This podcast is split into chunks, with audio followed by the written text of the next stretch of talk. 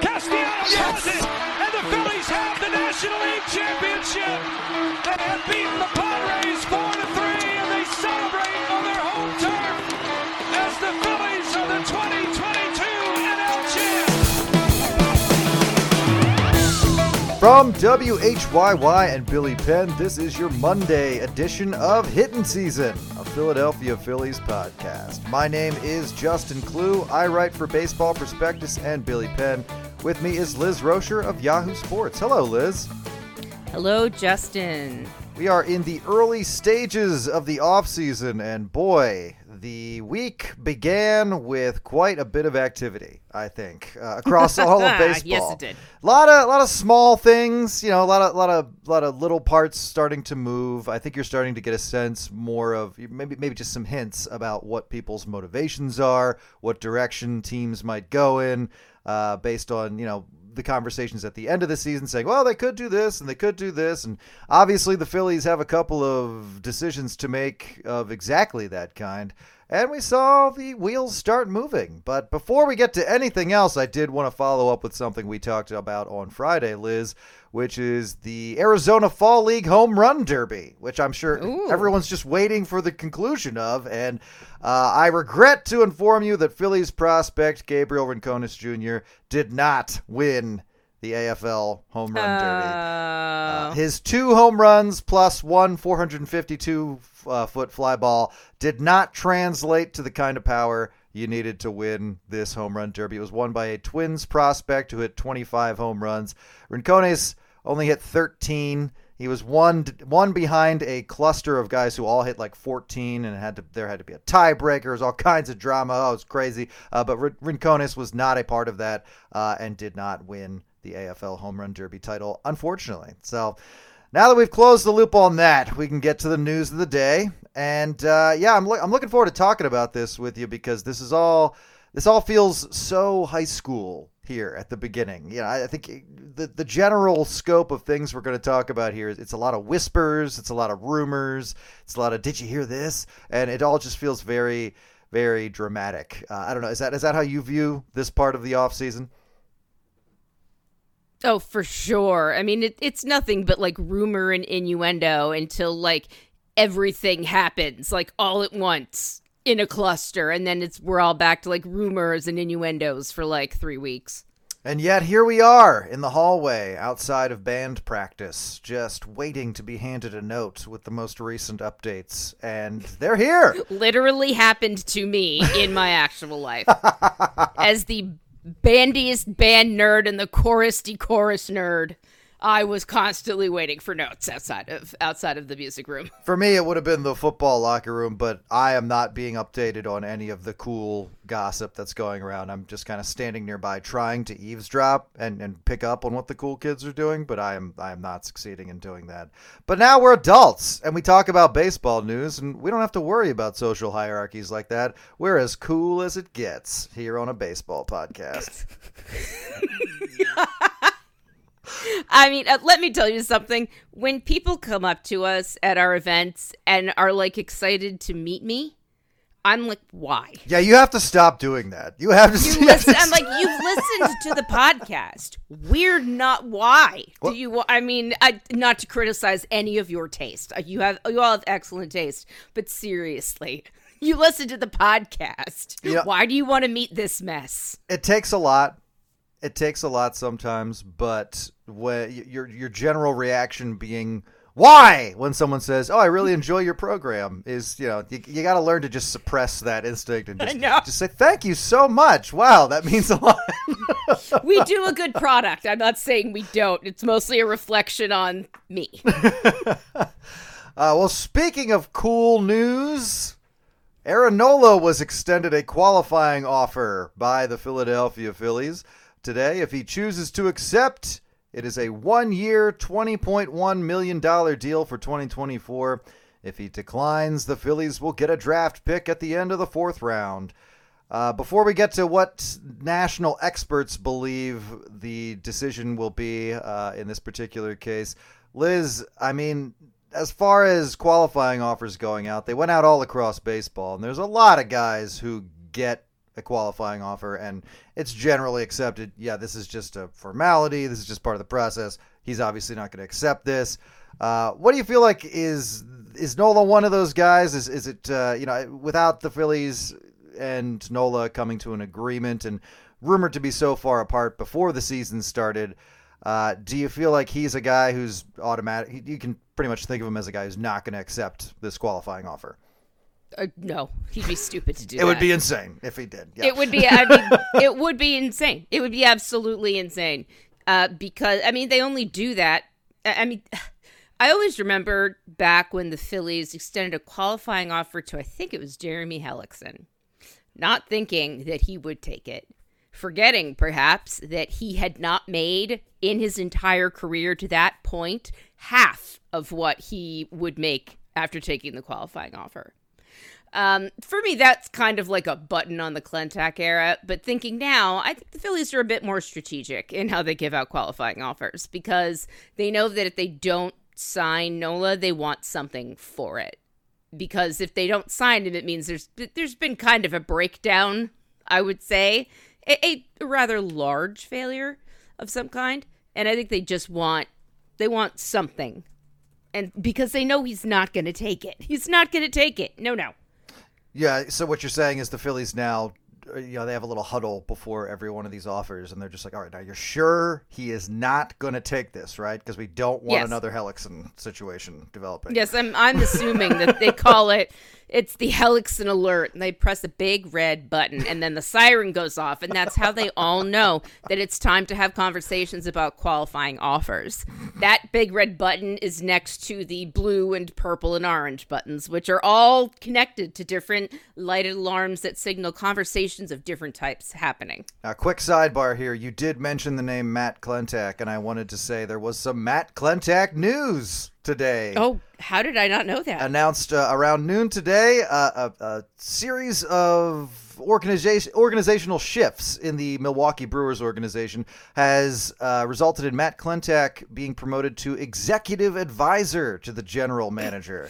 According to Adam McCalvy of MLB.com, that means he will be the uh, the Grima Wormtongue of the Brewers. it's got to be it, you know. or he was he will just be you know uh, uh, conniving in uh, in the Brewers GM's ear, just saying yes, good master, a gross- excellent choice. I was say a gross, ugly troll, you know, standing right next to him, slightly behind, looking up at all times, whispering, whispering, you know, rubbing his hands together, that type of thing. manipulating, always like moving chess pieces around. You know, that's that's generally how I view the job of executive advisor to the GM, which is a job I've definitely heard of up. before today.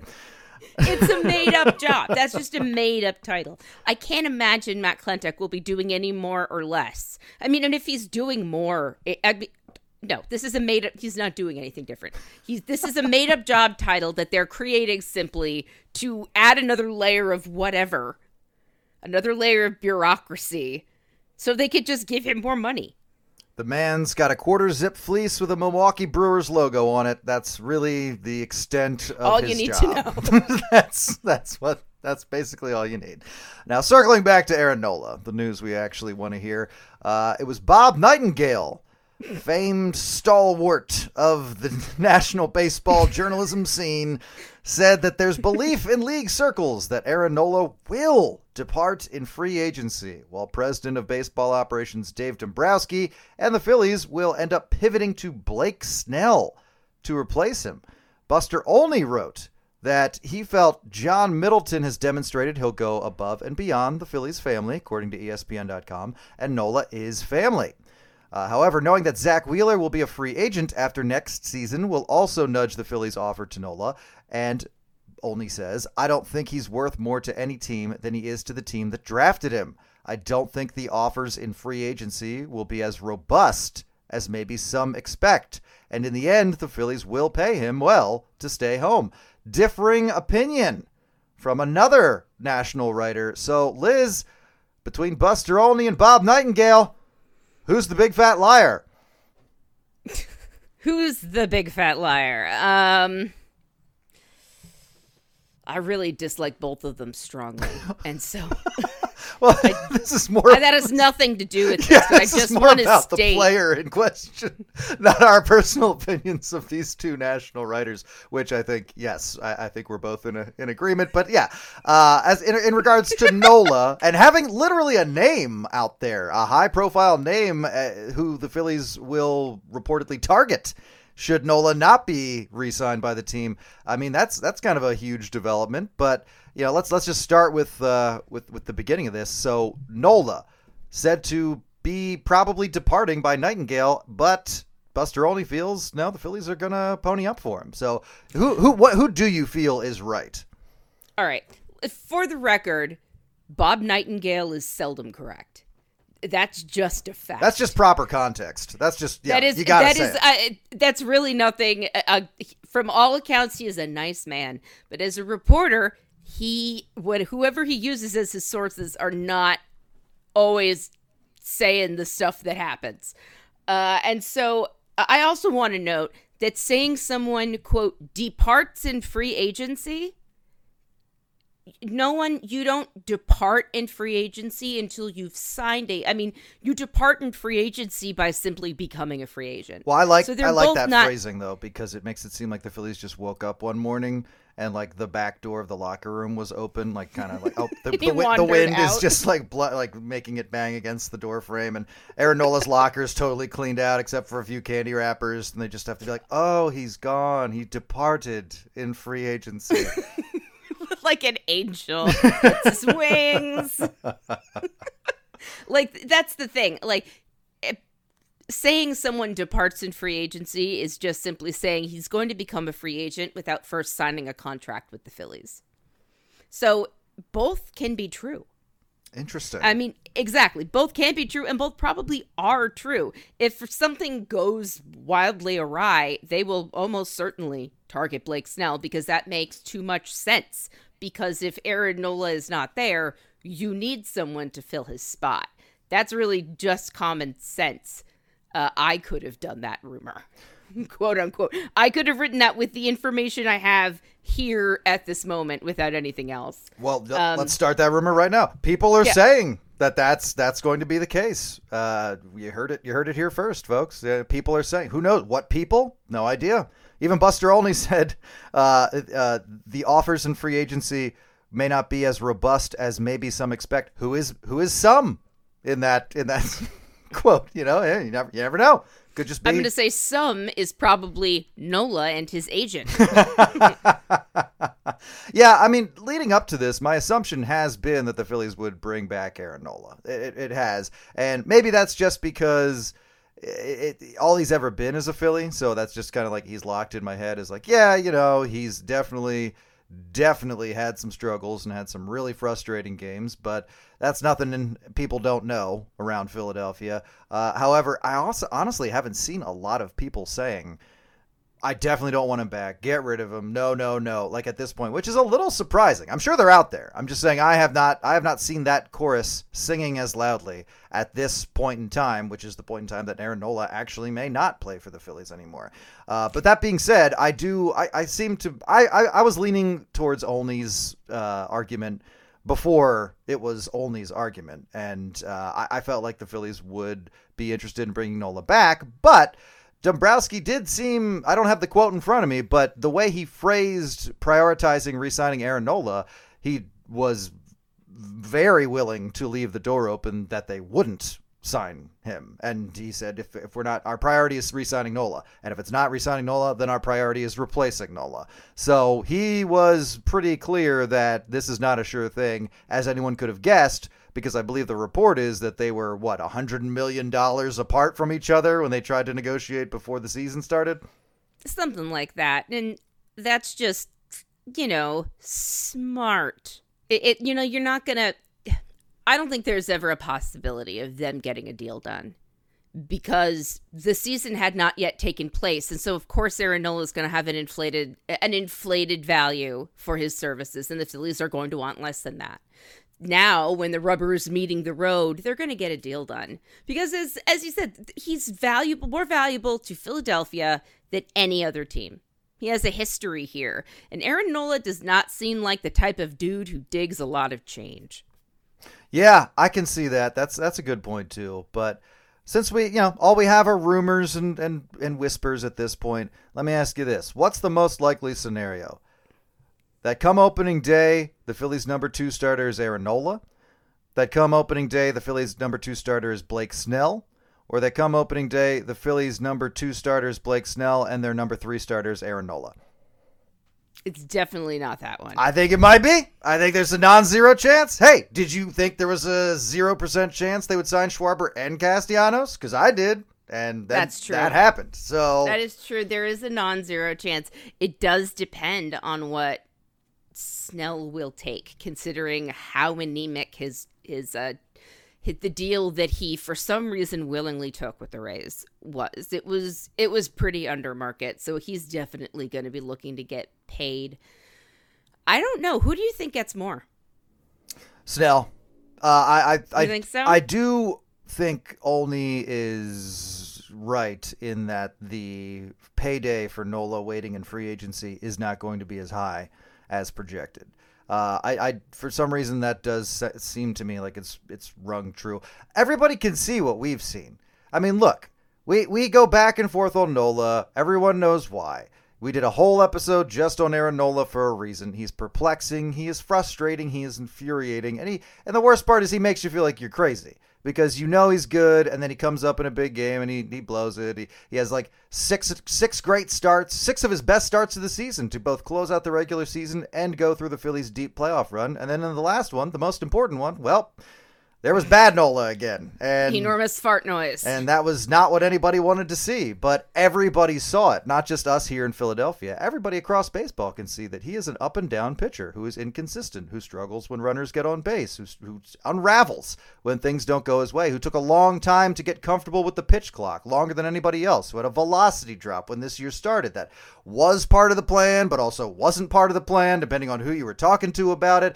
The guy has been mystifying in a lot of ways. He is, at his core, a great pitcher who is a guy that would be near the top of just about every rotation in baseball.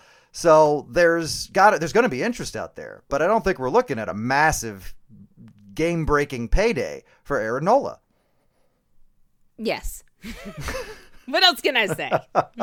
Uh, and just to close the loop on that, uh, Nightingale wrote, uh, John Ma- John Middleton wouldn't mind bringing Nola back, but they were four years and about hundred million dollars apart in the in their negotiations last winter, and it's highly unlikely the gap will completely close. GMs believe that Nola that the Phillies will let Nola walk and will turn their attention to Blake Snell, who's about to win his second Cy Young award. Boy, I'm just thinking about a future in which Nola is somewhere, St. Louis, what have you, Atlanta maybe, yikes, what have you. Um, and Snell no, is here. what are you saying? Snell is here in Philadelphia, and uh, wow, Philadelphia. Hmm.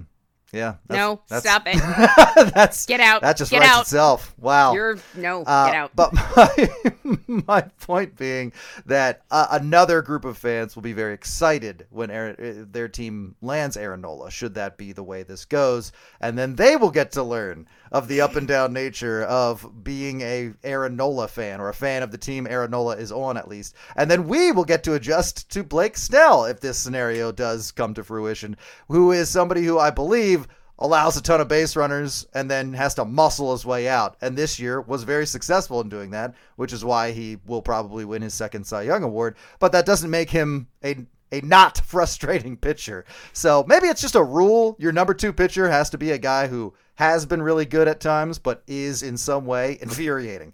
I think that might just be a informal rule in baseball, and we'll just have to get used to that. Uh, I think so. But nothing's locked in yet, so all we have are these rumors and thoughts and national writers and anonymous executives to, to rely on for our baseball news. Uh, as far as the other guy who's a big old question mark for the Phillies this winter, the Phillies did not extend a qualifying offer to Rhys Hoskins, nor did they extend one to Michael Lorenzen or Craig Kimbrel. Those were not surprises. Uh, as far as Hoskins goes, I don't know. Is that a surprise to you that he did not get a qualifying offer from the Phillies? Mean, initially I was surprised, but after thinking about it for a moment or two, uh, it made sense to me. Um, because the qualifying offer is worth what now, like twenty million? That was yeah, yes, that is about what Nola was offered. Yeah, they're absolutely not going to pay Rhys Hoskins that much. I don't think they were going to pay him that much. Even, I mean, maybe if he hadn't been injured, possibly. But yeah, they're not paying him that much money per year. They're they're just not going to do it. They they're going to they'll have much better luck and I think pay him more around what he's probably worth to the team overall uh, if they sign him again, which I think they'll do. I think they definitely. I, I really feel like they'll do that. Them not I mean, if you're offering him a qualifying say- offer feels very ominous, but it's you know if you're going to sit there and say Aaron, there's no team to whom Aaron Nola is more valuable to than his current team, that has to be even more true for Rhys Hoskins, right? Like that. This is a guy whose whose role with the Phillies has been uh, talked about by his teammates, uh, by his coaches, more so than than Nola, who also is valuable, but but uh, I think Hoskins has taken on a more comprehensive role. And I, I you know, that's obviously not going to play into any kind of deal he gets anywhere else. Like, yeah, they'll look at him and be like, oh, this is a guy who's got a great attitude. He's this natural leader. He's always backing his teammates up. But, you know, they don't have that experience. They don't have the, the bonds that uh, the Phillies organization made with Rhys Hoskins. Now, I'm not trying to get too corny or sentimental here. I'm just saying if you're going to make the argument that Nola is no is valuable is not more valuable to any organization other than the Phillies, then Hoskins got to fall into that same camp. Uh, I know you think uh, that the Phillies will probably bring him back. I kind of landed there too, where it was like, yeah, I don't know. I'm not sure what else makes sense here. Really, the thing that is going to throw this all out of alignment is if Bryce Harper decides he wants to play first base now, which you know, feels uh, kind of strange that that would wind up being the reason why Hoskins isn't given a one-year deal because he's he, even without the qualifying offer, he could still obviously be offered a cheap one-year deal with the Phillies, which is kind of what I imagined, a sort of show-me deal of like, okay, where what is your status after spending this entire year pretty banged up and trying to recover from a non-contact injury suffered in spring training? Like, let's see, let's see where you're at, and then after that one year you know, maybe some other team is willing to offer him a bunch of money the Phillies aren't. But all we all we have right now is the present, and I felt like the Phillies would want to bring Hoskins back on a one-year deal. John Stolnis, our colleague, uh, did not feel that way. He he he considers himself in the minority as as someone who did not think the Phillies would really bring Rhys Hoskins back. Um, do you feel like there's uh, still a pretty good chance he signs a cheaper one-year deal with the Phillies this year, and, and then they make a qualifying offer next year? Yeah, that's definitely I think the way they'll go. If they could make a qual if he's worth the qualifying offer next year, they'll definitely do it. You know, unless they think they could get him on like a, a unless they want him on a deal that will give him a little bit more security at you know lower dollars per year. You know, I, I think that makes a lot of sense. There's no reason not to sign him. I think it would be a, a big a big kick in the pants to the team if they chose not to bring him back. Yeah, and uh, for a team that relied so much on its vibes, you know, that's that's also something that uh, uh, that that would be impacted by the absence of Rhys Hoskins. They they missed him enough this year when he even you know was in the dugout for home series and when he could be, he was with the team. So uh, and and as far as like free agency goes.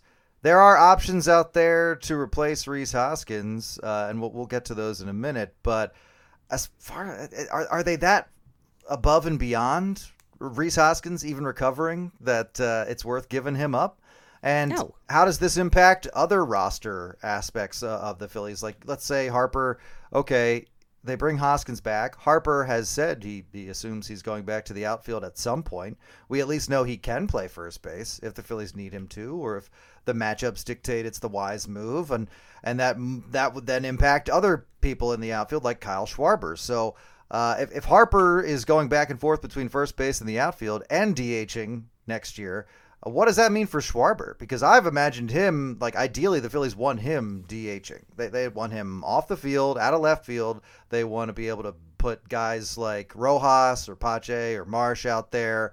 Uh, they want to be able to obviously play Castellanos and Harper every day. So, you know, you- you're running out of space for the guys you have, and Schwarber's just kind of a born DH. So, I, I, what what does that mean for Kyle Schwarber in 2024?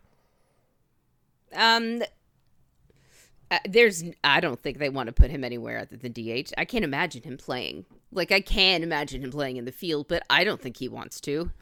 He never looks like he really wants to be out there all that much. So, uh, whatever happens next year, I think I think Schwarber is only signed through next year, which is Are something. we to there already with Schwarber? Oh man. We might be. Yeah, I mean, he. I think he was only signed to a two-year deal. Would have been last year and this year, or in twenty-four. I thought his deal was for four years. I think the Castellanos was for that long. I thought Castellanos was five. If only there was something on the internet we could use I'm to. looking. Kyle up. Schwarber has a four-year deal through 2025. That is his current status, and Castellanos has a five-year deal through 2026. Okay. Alrighty. There we go. 3, 24, 25. Yeah. So that's yeah. With, with him being around that long, I mean, yeah, his future has always been DH. I, I don't know. I, I feel like if he's in the outfield and you have all these other guys, uh, some of which are younger, faster, more natural outfielders, then yeah, I mean, the goal is for Schwarber to be able to concentrate on hitting the ball out of the ballpark, and that's what I that's where I want his head. So yeah, I, I hope what that means for Schwarber is he shouldn't be thinking about anything else. Right. So, the Phillies also acquired a couple of pitchers today from the Rays, specifically. Uh, they traded for minor leaguer Michael Mercado for right handed pitcher Adam Leverett. Uh, 479 ERA. Mercado has between double and triple A, struck out 95 and 62 innings, had 13.8 strikeouts per nine, which Whoa. is, uh, whew, oh my goodness. Now this- I see why he's here. is this legal? Is that, uh, I don't know. is, why are the Rays giving him up? Is he wired to explode? Like, I, I Might be. feels like a trap. Feels It like a trap. My, I'm seeing red flags everywhere. Uh, he There's a giant wooden horse at the front door. Should we let it in? and, well, here it is. You open that horse up, and his 5.1 walks per nine comes spilling out. So there is. Well, there yes, it is. there is the back end of that deal. Uh, but yeah, yeah, that's just a, another a, minor deal the Phillies made. They also claimed left-handed pitcher Josh Fleming off waivers from Tampa Bay. He went 2 0 with a 4.70 ERA in 12 appearances last season, striking out 25 and walking 19 in 51 and two thirds innings. Lefties batted under 200 against him, so that's pretty cool. Uh, but there are the Phillies shoring up uh, a bit of a bit of pitching uh, from the Rays. Uh, seven players across baseball received qualifying offers, uh, uh, just as Aaron Nola and well, just as Aaron Nola did and Rhys Hoskins did not. Uh, Shohei Ohtani, Cody Bellinger, Sonny Gray, Blake Snell, Josh Hader, and Matt Chapman. Um, of course, as I said, Aaron Nola. They have until four o'clock Eastern time next Tuesday to decide whether they will accept the one-year, just about twenty million dollar deal. Uh, Liz, would you accept a one-year, twenty million dollar deal right now? Uh, yes. I would also what, do that. I would also do that. Yeah. Doesn't really matter to do what. Yeah. It's only for a year. To do what? What, an, what a crazy question. 365 days, you could do anything for that long. do not make suggestions. Well, here we are. Free agency has officially begun. And if you were in charge of the Phillies roster, Liz, and you were thinking, you know what I need to do is improve this offense, uh, who's out there that you would be looking at? I can read some names if it'll help you out. Cody Bellinger.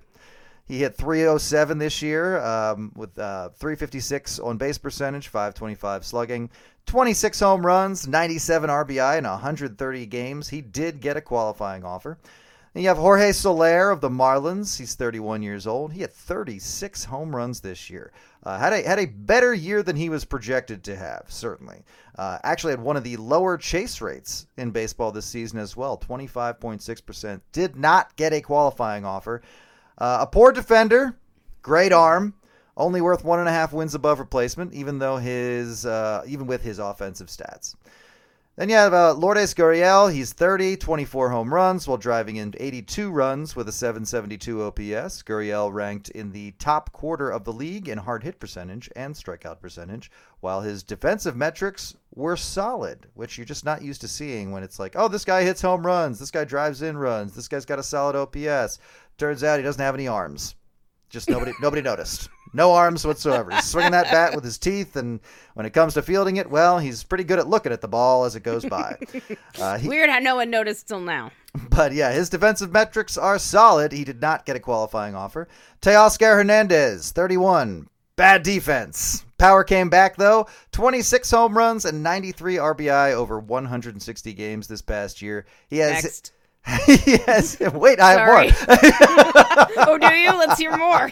He's hit at least 25 home runs in each of his past four seasons and carries an OPS in his career of 802. Did not get a qualifying offer. Then you got the junk drawer. next. You got your Adam Duvall's, your Randall Grichuks, your Michael Confortos. Though Michael Conforto did he, didn't he agree to a deal with the Giants? Uh, I felt something something happened there. Uh, and then Joc Pederson as well.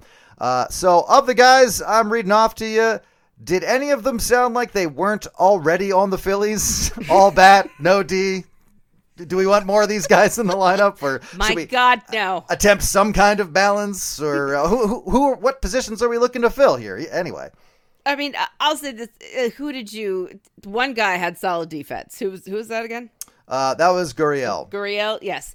Uh, he's fine. Let's do him. If if this if, if these are options, that might be the only. That's the only one I would want them going after. Really? Because they do need. Uh, if he has solid defense, that is that's what I'm looking at. Hey, the Phillies made it to the World, made it to the two straight NLCS with a team that supposedly didn't have any defense, and I think you're looking right past Cody Bellinger.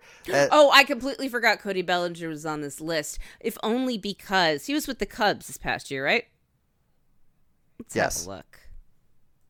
Yes. See, we're about to talk about the Cubs in a few minutes. And my thinking here is with the guy they just hired for the amount of money they just hired him for. Again, stay tuned. Um if they don't re-sign him, what are they doing? Like I think Cody Bellinger would be great. I don't know where he'd play. first base.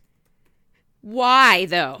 Well, We have like 5 of those guys. I mean, you just yeah, we say that, but half But of them do. aren't really first basemen. And if you're Three assuming Hoskins is gone and Harper wants to play in the outfield, or you want to at least keep him available to play in the outfield or DH when you know reality dictates that, uh, then you need somebody to be your first baseman overall, and Bellinger can do that. He is, I think, maybe the only guy on that list who is a natural first baseman. Uh, yeah, I actually thought of him first as an outfielder, which I don't know if that's right at all. He does both. Uh, but I, I just Yeah, he- no, he does remember him. Yeah, God, it was with the Dodgers. I don't know why I get him and Corey Seager mixed up all the time. But he was also a Dodgers guy. Who am I thinking of? Maybe it's Kris Bryant, who hasn't been on the Cubs in years. all of these guys look the same, by the way.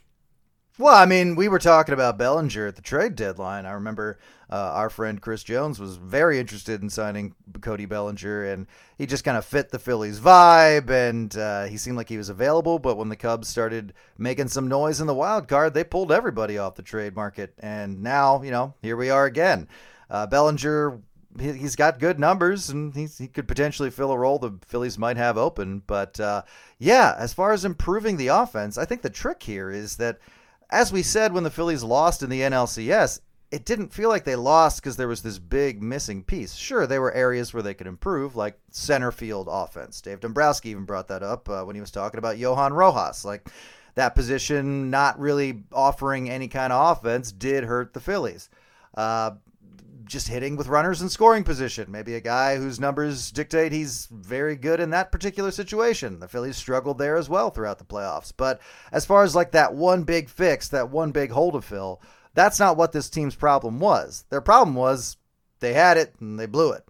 And I don't know if there's a guy in free agency who can solve that problem for you after you just ran out of gas two years in a row, especially with running out of gas specifically being applied to the pitching staff in some cases.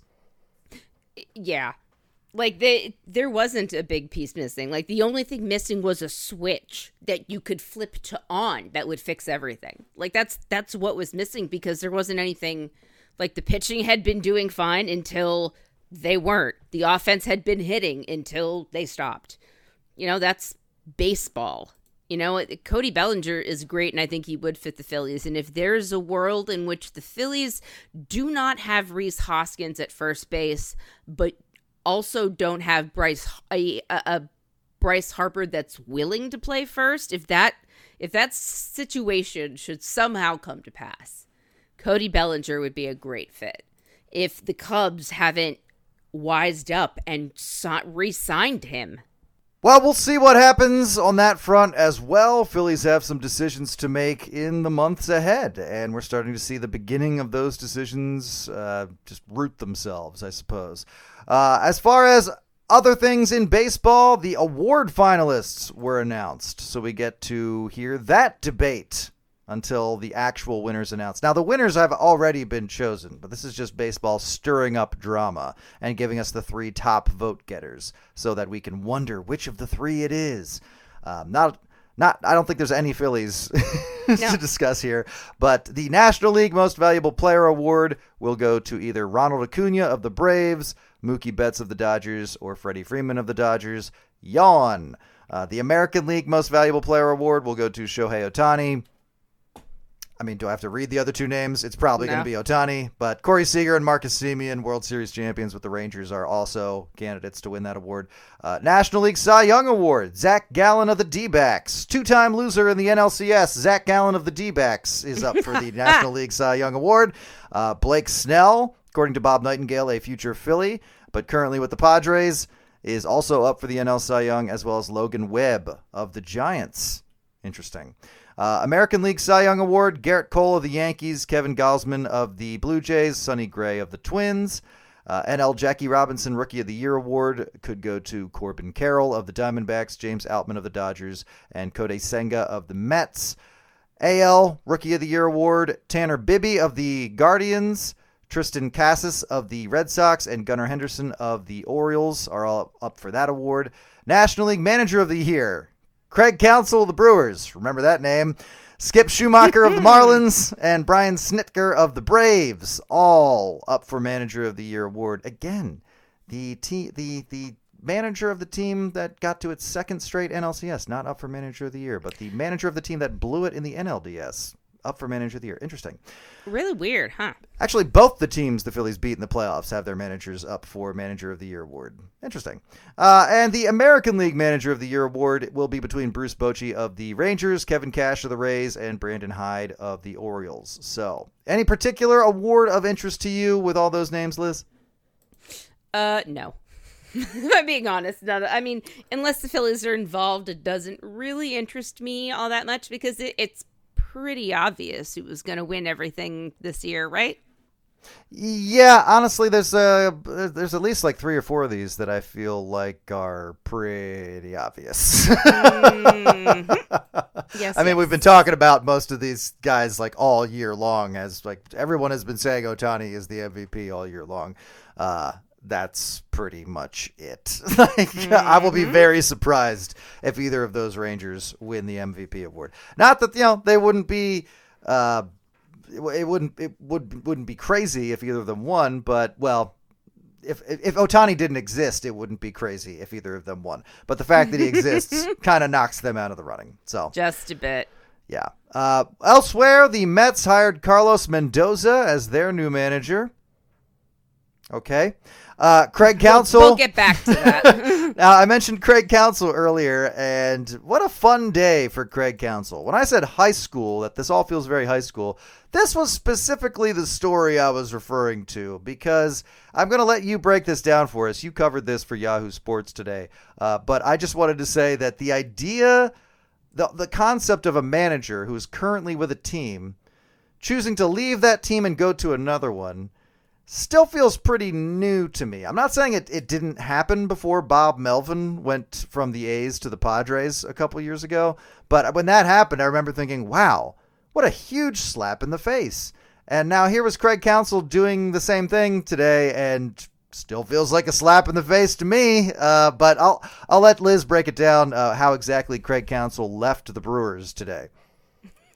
Okay, so this all started today around let's say like early afternoon, news broke that the uh, Guardians, the Cleveland Guardians, had hired Stephen Vogt to replace um, uh, Terry Francona as their new manager because Francona had retired.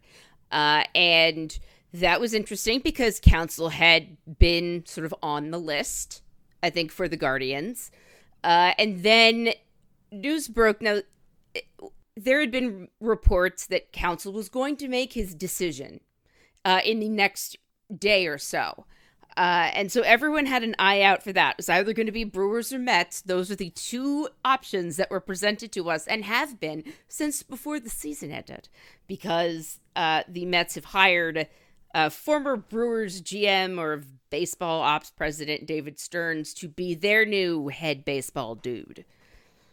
Uh, so at one o'clock, news broke that the Mets had in fact hired a new manager. As Justin said, his name was uh I should know. I wrote it. Is it Carlos Mendoza? Carlos Mendoza. Yes. Carlos Mendoza, thank you. A 43 year old who looks like he's 46 or maybe 56 sometime in the 1920s. he looks like a like a 1920s movie guy with like very round features, uh, like a gangster.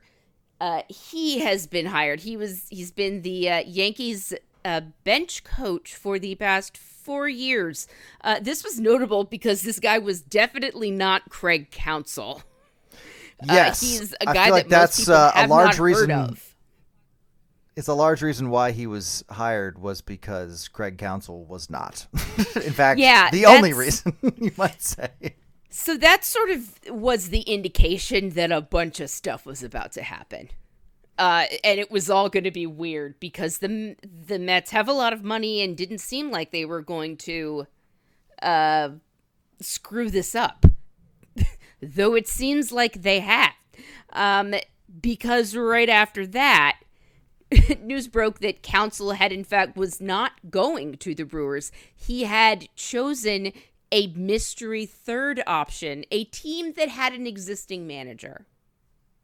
Now, this is when me and some of my colleagues at Yahoo Sports started spitballing about which teams it might be. Do you have any thoughts about what teams it could have been before you knew that it was, in fact, the Chicago Cubs? No, I was not uh, super following this story. I was playing catch up later in the day, and it was it was that this gets characterized as a stunning twist.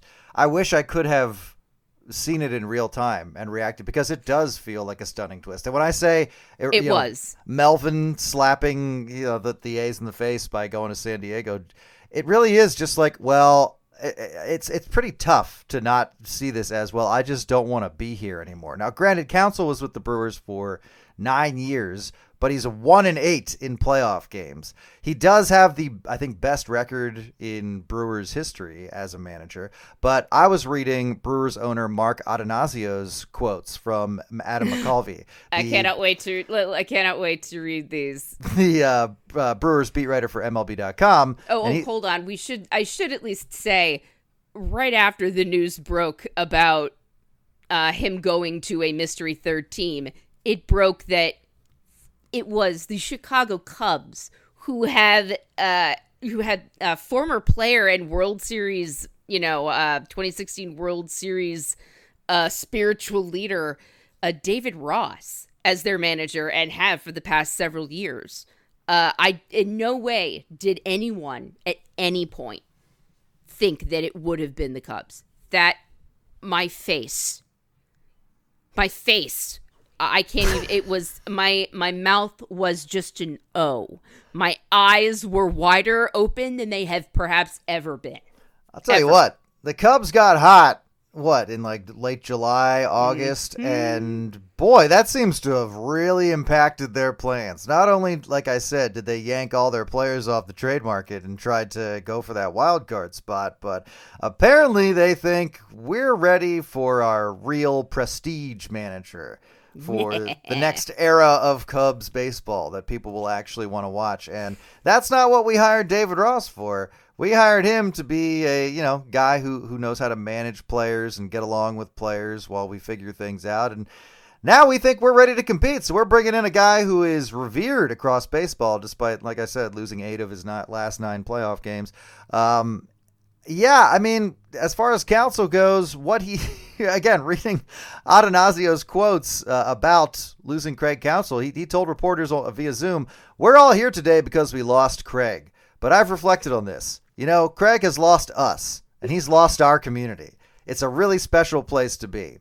Attanasio announced the rest of the Brewers coaching staff is returning in 2024. I wonder if that was true before or not, or, or now they're like, you know what, we can't. I'm locking everybody up. The doors are locked. You can't leave Milwaukee. Everybody's staying. And Attanasio said on losing Counsell to the to the Cubs specifically, um, Counsell told him what the deal was, and he said when he first told me, I said, "Are you messing with me?" Which is like got to be devastating. And uh, Attanasio, according to McCalvy, said. Uh, he has already talked with players about what they would like to see in the next Brewers manager. We're going to look for a manager who can, who can continue having a terrific clubhouse culture and help us keep winning and hopefully get over the hump in the playoffs. So what he's saying is we're going to try to get Craig Counsell, but somebody else. He'll have Like- a different name and a different face. He'll be a different person, but he will beat Craig Counsell because that's what we're telling you. Uh, he said that Brewers GM Matt Arnold has, quote, done a fair amount of background work on managerial can- candidates, which is hard to believe considering no one really knew this was going to happen. he said he said he did that in the event say, of this day f- coming, but it just doesn't seem like I don't know. It just seems like I mean, an owner trying to convince people, no, don't worry, everything is under control. It may look like chaos because our beloved manager just abandoned us for a division rival, but no, everything is fine. I've locked all the coaches in a closet. The GM has a list of managers that he's been considering before we even knew any of this would happen. Relax, we're good. to be fair, the Brewers apparently had an offer, have had an offer out to Counsell for at least a month that would have made him the highest paid manager in the game, which he was not until the Cubs hired him and are giving him 8 million a year, which is I think about 2 million more than anyone else is making in the game right now, which is a lot. Uh, it was definitely not as much as the Brewers were willing to give him, and since that offer had been out there for a while, they had to they had to know that things weren't copacetic. They had to know, Now, right? how do you view this process just on its own? Like a manager, any manager, just says before they're you know, just says I'm I'm leaving. I'm going to go manage another team. I am choosing to leave, and it's very surprising. And I'm going to go, go manage a different team, maybe even a team in the same division. I mean, there's no way that doesn't sting, right? Like imagine Rob Thompson announcing today, I am actually I have to go manage uh, the Guardians. I that's my job now. Bye.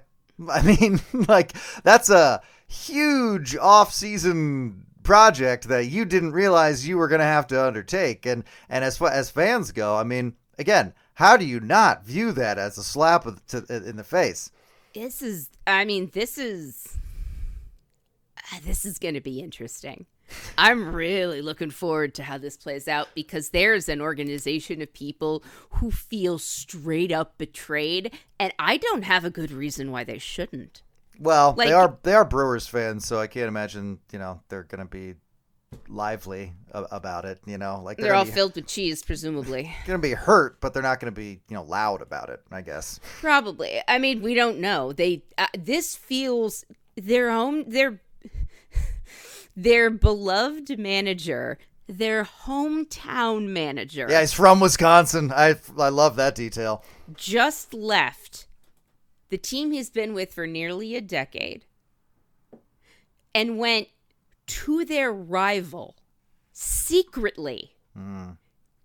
With I mean and eh, apparently like Counsell today like 6 hours ago not long after the news broke he was then calling Brewers players to tell them quote so they heard the news from him which at this point there was no way that they hadn't heard the news first I mean, this also like means this that- is huge.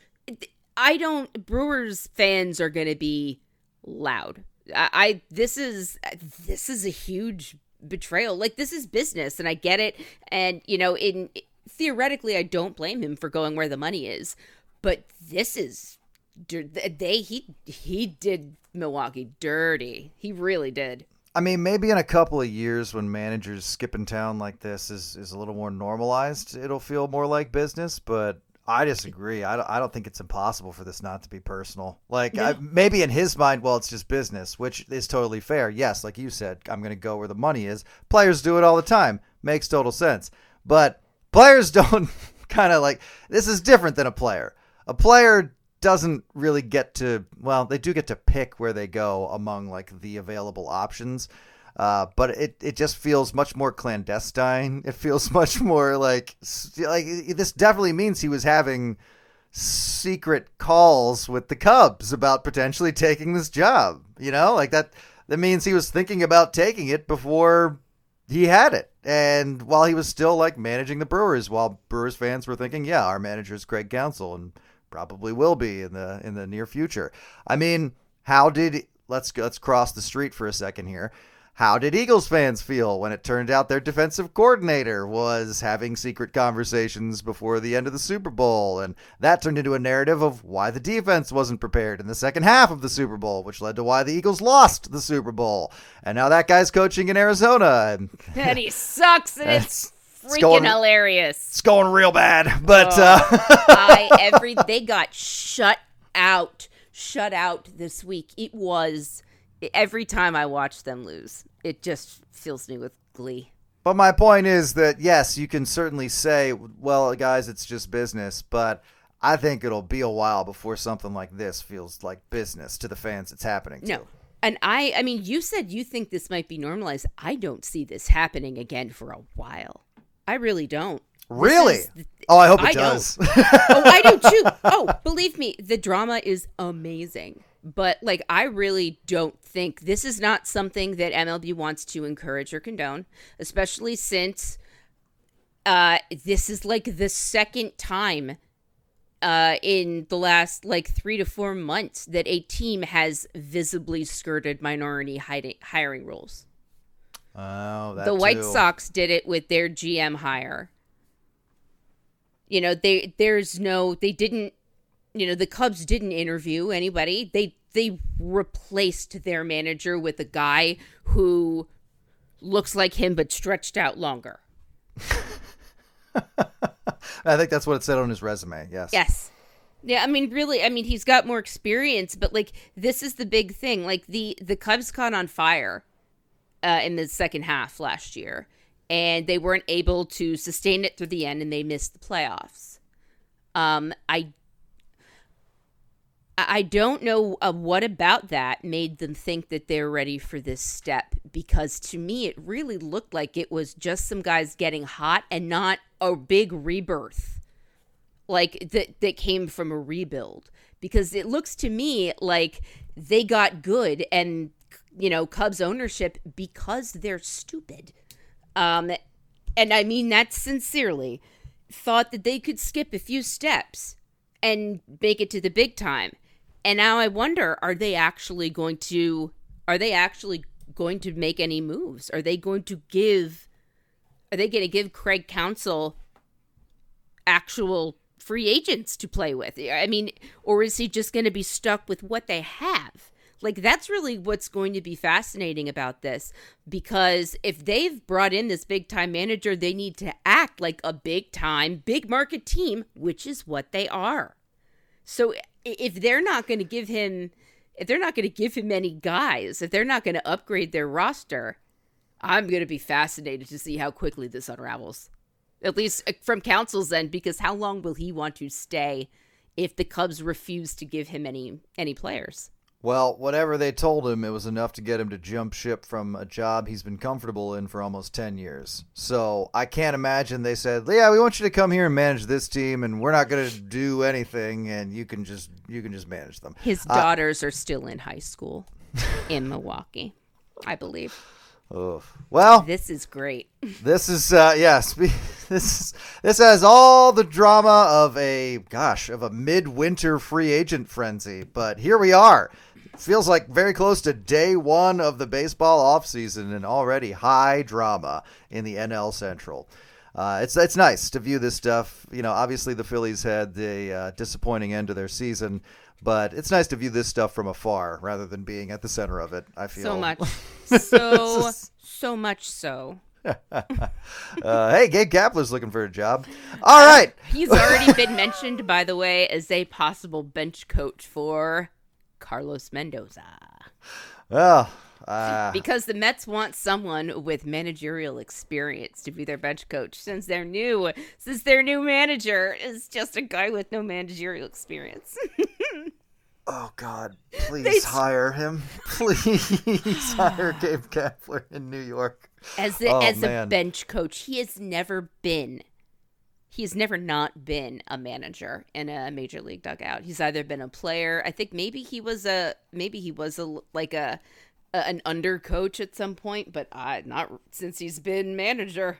Imagine a situation where Gabe Kapler is Uh. the Obi Wan of a dynamic. That's just that's funny to me. Or is he the Qui Gon Jinn?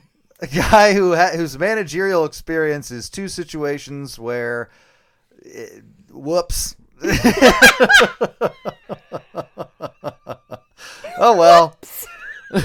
First case, well, it's a team trying to experiment. And second case, well, I was hired by my friend. And uh, third case, well, now I have. It's my job to guide this first-time manager through waters I have not really been in myself. Waters I drowned in twice.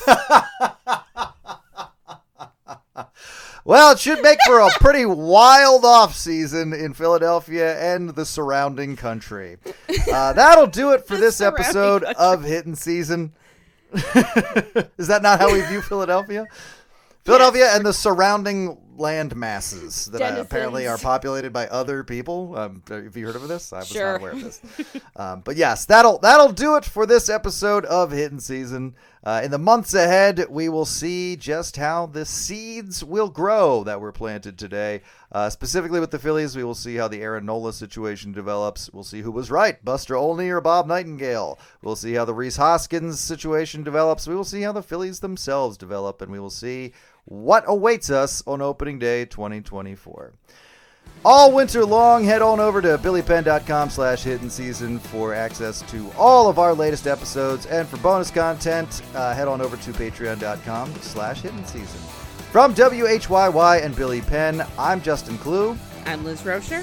and this has been Hittin' Season.